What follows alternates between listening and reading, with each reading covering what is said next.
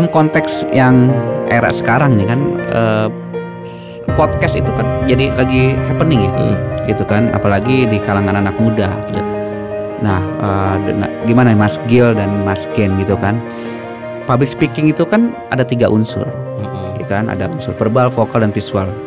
Masalahnya adalah visual itu kan sangat besar sekali, 55% gitu. Ya. Nah, eh, kiat-kiat apa sih dari Mas Gil atau Mas Gen ketika eh, memberikan konten eh, Podcast. podcast kepada pendengar itu eh, bisa sampai pesannya mungkin bisa berbekas di benak mereka. Ya. Nah itu dia 55% unsur dari public speaking hilang di podcast atau di radio gitu ya, yang tidak ada videonya, yang Betul. tidak ada Ah. eh, apa namanya visualnya. Visualnya. Ya memang audio eh, radio ataupun podcast kekuatannya memang suara ya.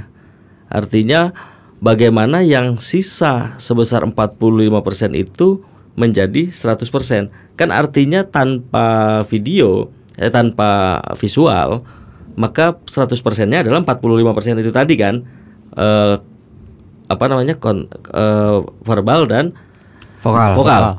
Nah, verbal dan eh, verbal dan vokal yang bobotnya 45% itu harus bisa mereplace 55% yang tidak hadir di konten audio. Iya. Nah, gimana caranya kan gitu ya?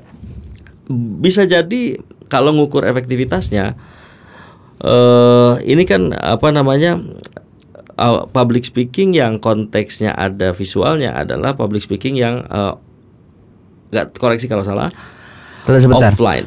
Menurut Prof, eh, Prof Albert Mehrabian itu bukan efektivitas tapi persepsi.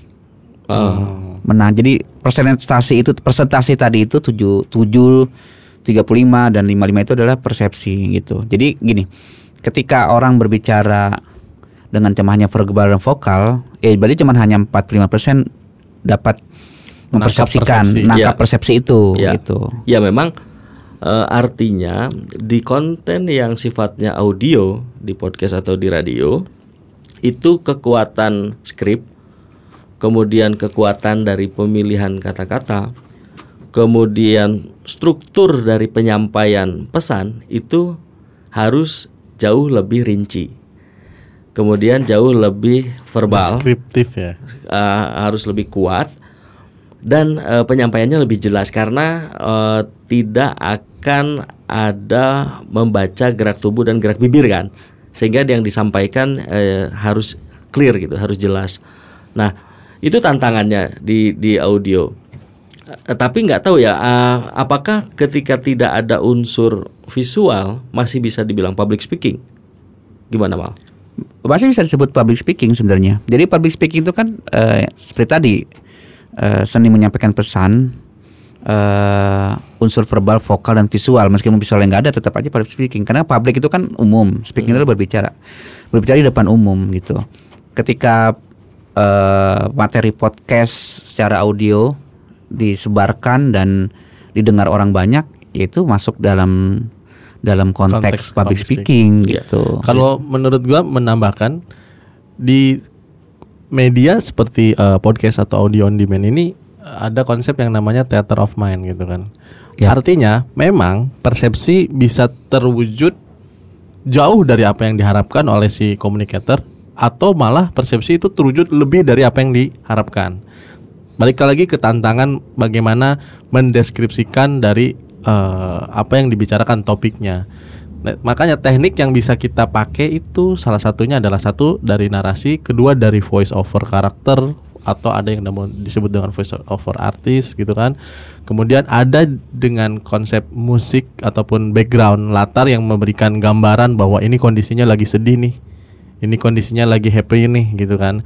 Itu biasanya ada tambahan seperti itu. Itu teknik-teknik yang bisa di, di- digarap bahkan di beberapa eh, eh, ada yang mulai udah mulai dengan konten yang istilahnya Dolby gitu kan. Jadi kayak dia bermain antara dari ke kanan ke kiri stereonya itu dimainkan gitu kan. Jadi jadi kalau kalau memang dia mendengarkan dengan uh, speaker yang kayak di studio di bioskop lah atau pakai head- headphone itu suasana ruang teater di dalam otak itu berjalan gitu kan. Oh, ini membayangkan dia lagi ini. Tapi memang balik lagi ke masalah skrip ataupun narasi itu harus benar-benar yang eh, apa ya? Dan suara-suara pendukung ketika Ya, buka pintu ada suara visual buka F, pintu. apa, suara- ya gitu itu kan. namanya eh, ini apa scoringnya scoring mulai kayak suara jalan itu memang harus lebih powerful makanya zaman dulu kalau mungkin kalian generasi dulu ya gue generasi sekarang Cuma beda ada, aja umurnya.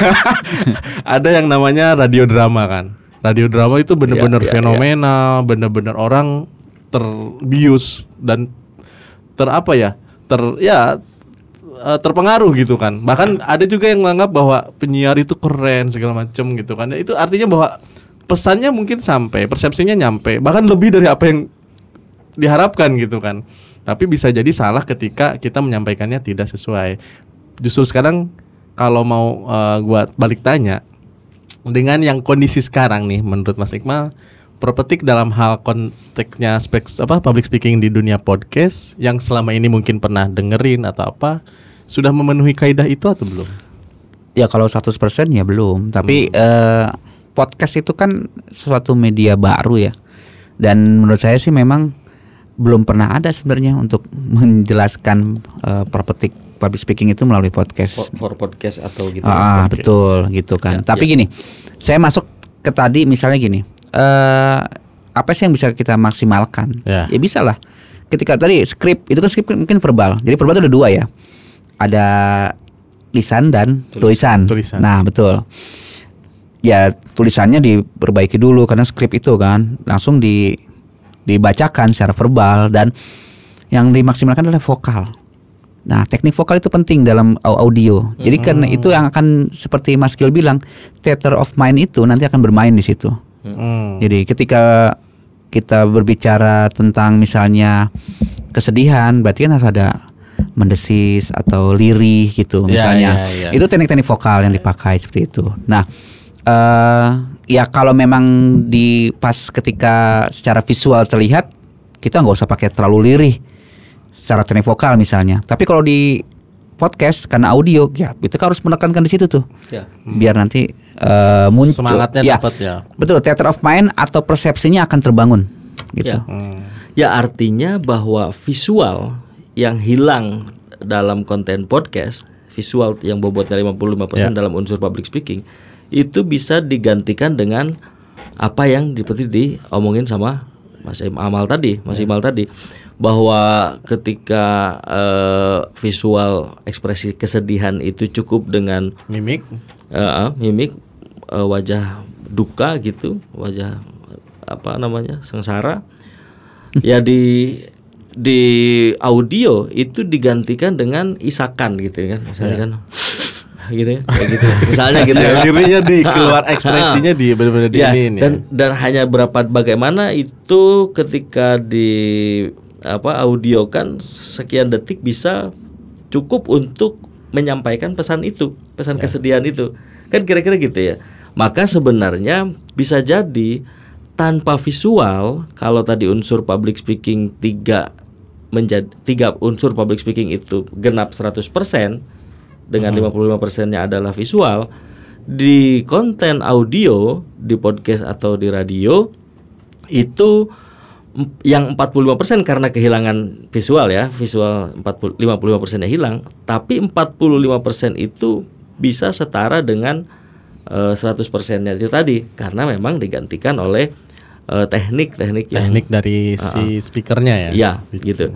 Nah, memang tidak ada literasi. Kemudian kalau dalam konteks propetik public speaking ya malah ya, eh, bagaimana eh, Nabi Muhammad Rasulullah Shallallahu Alaihi Wasallam itu berbicara hanya terdengar suaranya.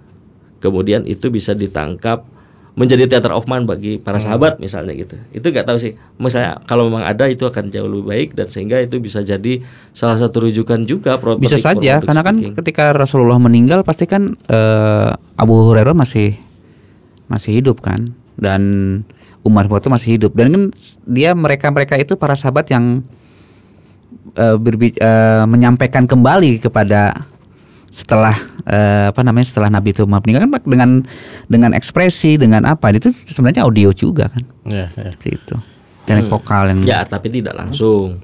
ya Jadi, betul eh, misalnya karena memang secara teknologi kan dulu belum ada ya belum ada, Belum tapi ada. misalnya siapa tahu pernah Tapi gini. Nabi Muhammad bicara di Tapi gini. balik Mas Ken, Tirai atau apa gitu. lagi-lagi gini menurut saya sih nggak nggak nggak saklek ya ketika 7, 35 dan eh 7, 38 dan 55 Tiga unsur tadi itu kan cuman hanya penelitian.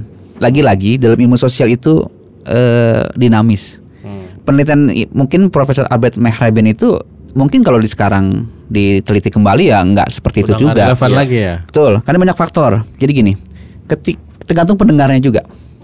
Hmm. Ada yang pendengar, kalau saya tipikal pendengar yang visual, ya Oke. betul dong. Ada ah, kayak anak saya tuh dia lebih ke audio. hmm. Didengar. iya, iya. Nah, itu jadi kadang kadang penerimaan eh, maksimal atau nggak maksimal tergantung juga pendengarnya. ya Ketika pendengarnya eh, ya ya tadi dia memang visualnya kuat gitu loh. ya ya artinya kalau dalam konteks konten audio kita bicara soal podcast penelitian yang dilakukan Profesor siapa Albert Mehrabian. Albert Mahrabian itu bisa kita kritisi atau tidak terlalu relevan. Betul. Oke?